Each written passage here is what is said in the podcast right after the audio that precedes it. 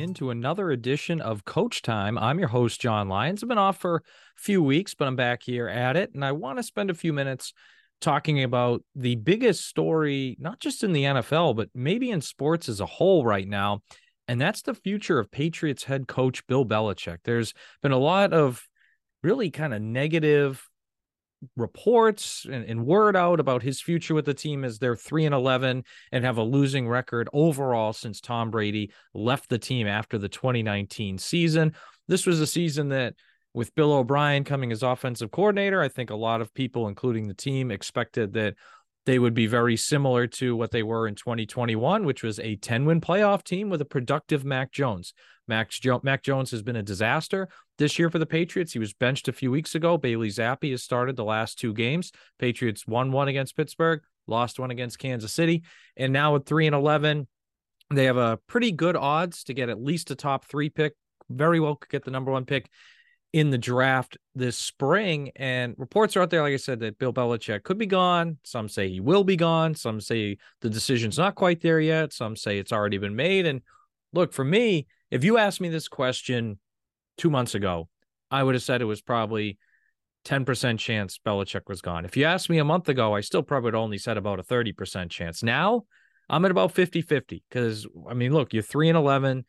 And I mentioned that Mac Jones hasn't played well at all, really, the last two years, but he was a disaster this year. The roster, especially offensively, Belichick's been in charge of building the roster. So you see, it's not just the failings of, hey, we don't know if this guy's the right coach. It's the massive failings personnel wise, especially offensively. For me, though, however, I know I'm 50 50, but a lot of people out there are saying 90% he's gone or more, he's gone or he's definitely gone. The reason I think there's a chance Belichick could come back is if he's willing to accept that someone else will either have a large voice in picking offensive personnel or at least maybe picking them without him, but at least a large voice.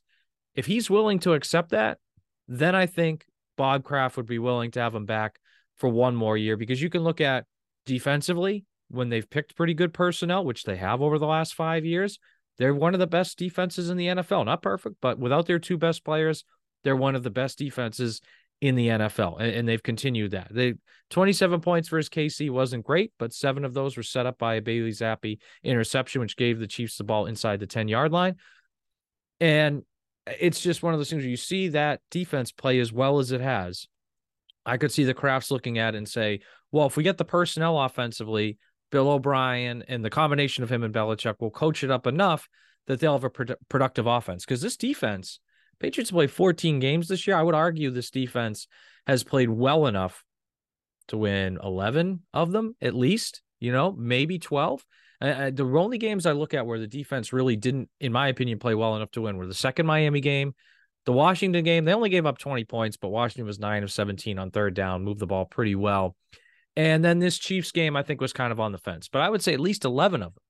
The problem is their offense has not been able to, in some of these games, not been able to score at all, but they haven't even been able to really do the minimum. And I think a large part of that's personnel. So I think if he's willing to accept that, I could see the Krafts being open to him coming back. Now, if he doesn't accept it, then I think there could be a change. But I, I think with Belichick and all he's put in for the organization, I think the Krafts take that seriously. And I also think they look at the defense and say, okay, this has the proper personnel and it's good. Special teams, doesn't have the proper personnel, especially a kicker, which is Belichick's fault. Offense doesn't have the proper personnel, Belichick's fault. And I'm not telling you those units have been perfectly coached. I think the special teams needs a change in, in coordinator. So whoever's head coach next year, I think you, you need a new special teams coordinator. This is three years in a row now. The special teams has been among the worst in the league. But I think if he's willing to accept someone else having a large voice and picking offensive personnel, the Krafts will be open to keep bringing him back. And, and even he was open to last year bringing in Bill O'Brien, right? A large voice on offense. Now the next step is, I think, a large voice on offensive personnel. And I wouldn't be surprised if, even if he stays, if there's a shakeup in the offensive, uh, excuse me, in the personnel side of things. And maybe it's a scouting shakeup, maybe it's Matt Groh's level, level below Matt Groh, but I, I could see there being some sort of shake up there because 2022 draft has given the Patriots almost nothing. And their free agent signings over the last couple years have been really iffy. I mean, the Jakobi Meyers or Juju Smith Schuster swap really stands out, but it goes beyond that. And, and like I said, the 2022 draft, you have almost nothing to show for that. Cole Strange has been inconsistent. Marcus Jones was hurt this year. He looked okay last year as a returner, but that's really it. Tyquan Thornton's been a disappointment. Jack Jones isn't even here anymore. So the the offensive linemen they took on day three of that draft have not contributed at all. So I, I think it's something that maybe we could see a change in the personnel department. But I think, look, it, that's why I say it's 50 50, because I think there's a lot of reasons where you could say, hey, yes, you've had a long run of success, but I mean, look at the last four years. Look at the offense and the state of it. Look at the special teams. And I could justify the Krafts making a move. And whether it's promoting Jerod Mayo, hiring someone outside, whatever, I could justify them making a move.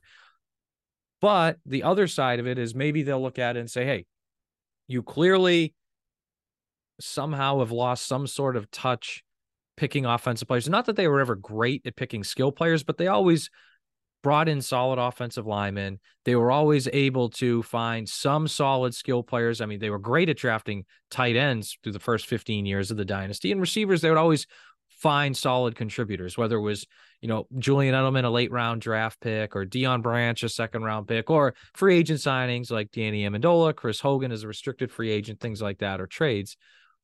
They were always able to find that, and they haven't as of late. So I do wonder if the Krafts look at that and say something's different here. Let's fix what's different, and we'll keep you on as head coach. Because I do think the Krafts would like to see Bill get the wins record here, sure, but more importantly, I don't think they want to see Bill leave and then go win a Super Bowl somewhere else like Tom Brady did. Like if he went to Dallas or if he went to the Chargers, those rosters are good enough.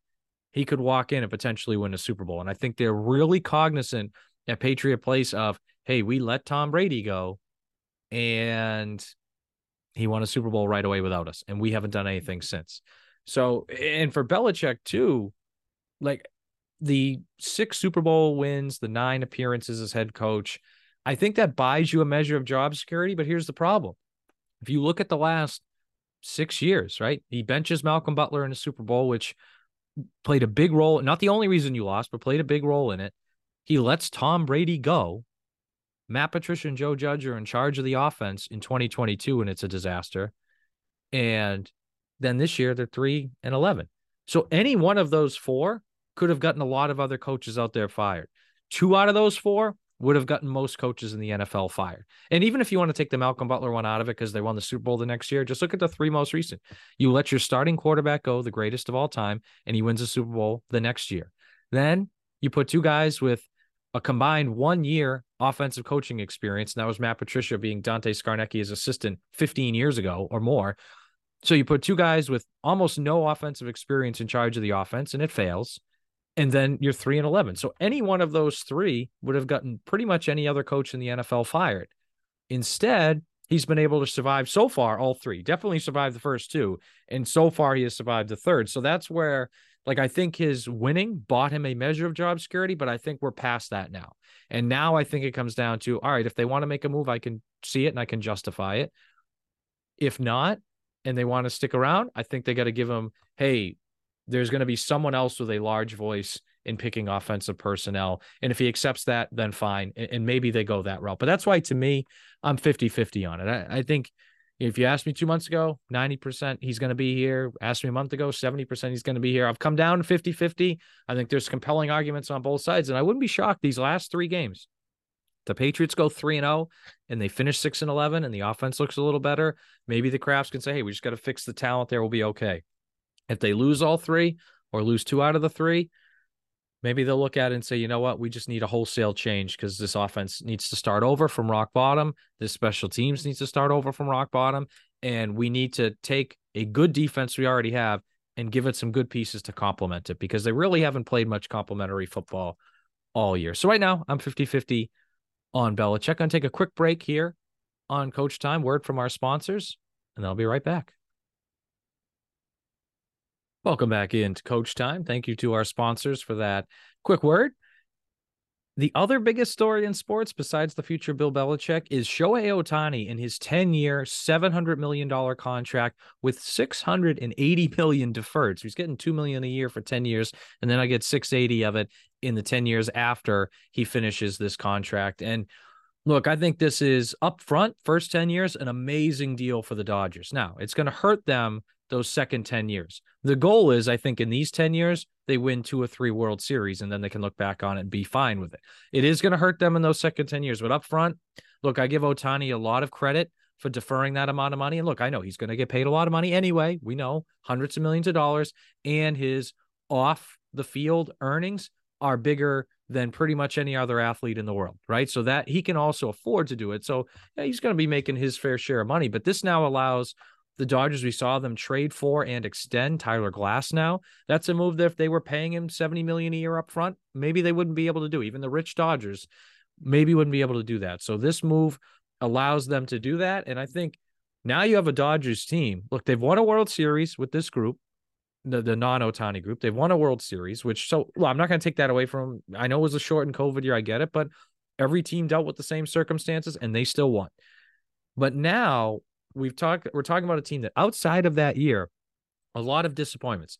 They lose in seven games in the World Series in 2017. They lose in five games in the World Series in 2018. Right. We've seen them lose in the NLDS. We've seen them have these great regular seasons only for early exits. We've seen them lose in the NLCS. So we've seen all these different ways that they've lost over the last 10 years outside of that one championship. I think this, though, puts them over the top to win multiple World Series in the next 10 years. Because now you're talking about a top three in your lineup of Mookie Betts, Freddie Freeman, and Shohei Ohtani. Not only is that the best top three of a lineup in the MLB right now, that's one of the best top threes in the lineup in MLB history. And then now you have a rotation. So you add Tyler Glasnow. There are still some questions there because they have a lot of injuries. But over the next few years, in your rotation, you're going to have Glasnow, Ohtani once he's healthy, Dustin May, Walker Buehler, right? Tony Gonsolin, like all these guys that have either are injured now or have been injured will be coming back at some point this season or next season to pitch. And when I say this season, I mean 2024, but in 24 25 to pitch. So I think this is a team now that is going to be you know, all those maybe, I don't want to even call them weaknesses, but it felt like before they were missing that one play or that one key thing to win multiple World Series. Now with Ohtani, they're going to have that in one guy. And now they have Glasnow too, and they're going to have all these pitchers coming back healthy over the next couple years. So look, I think there's a team that in the next 10 years, they're going to win multiple World Series. Really, no doubt in my mind. I think Ohtani is going to be a major driving force of that. And I, it's exciting for baseball too, because this is a guy in Ohtani who best player in the sport, one of the most exciting players in the history of the game hasn't played in the playoffs in his MLB career because the Angels just could not get out of their own way, despite his greatness and despite Mike Trout's greatness. Of course, Trout has been hurt a lot as well, but he's finally going to be able to play some October baseball, meaningful September baseball and October baseball, and I think some early November baseball as well. And I think that's going to be awesome to see. I think, you know, we're going to have a budding rivalry over the next five years of the Dodgers and Braves, two great cores of players on, on each side competing for World Series. I bet you they're going to see each other in the NLCS more than once over the next five or six years. It's going to be just an awesome thing for baseball, I think, to have Ohtani in October. And baseball is unpredictable enough that even though this Dodgers roster, this lineup is amazing, the roster's great, and I mentioned the pitchers will be coming back, it's still not like the 2017 18 Warriors that you knew if they just stayed healthy, they'd win it all. There's just enough unpredictability where the Braves could beat them in an NLCS, or maybe the Astros could beat them in a World Series, or the Yankees who just acquired Juan Soto could beat them in a World Series. And we'll see where Yoshinobu Yamamoto goes because that's going to have a big impact if he goes to the Yankees and adds to a rotation with Gerrit Cole and then Carlos Rodon, hopefully on a bounce back year as your third starter. Like that's a huge difference. So it's unpredictable enough that, you know, it's not like, hey, the Warriors are just going to win every year. But I think in the next 10 years, they're going to win multiple World Series. And I think Ohtani is going to be a driving force. So it's a great deal for the Dodgers up front. It's a great deal for Ohtani. And I think, again, it's a great thing for baseball to have this guy playing in the postseason. So, quick episode of Coach Time today. Happy to be back. Like I said, a few weeks off. We'll be back more and more over the next coming weeks. Quick episode today, though. Looking forward to the holidays. Looking for you for listening. And until next time, have a good one.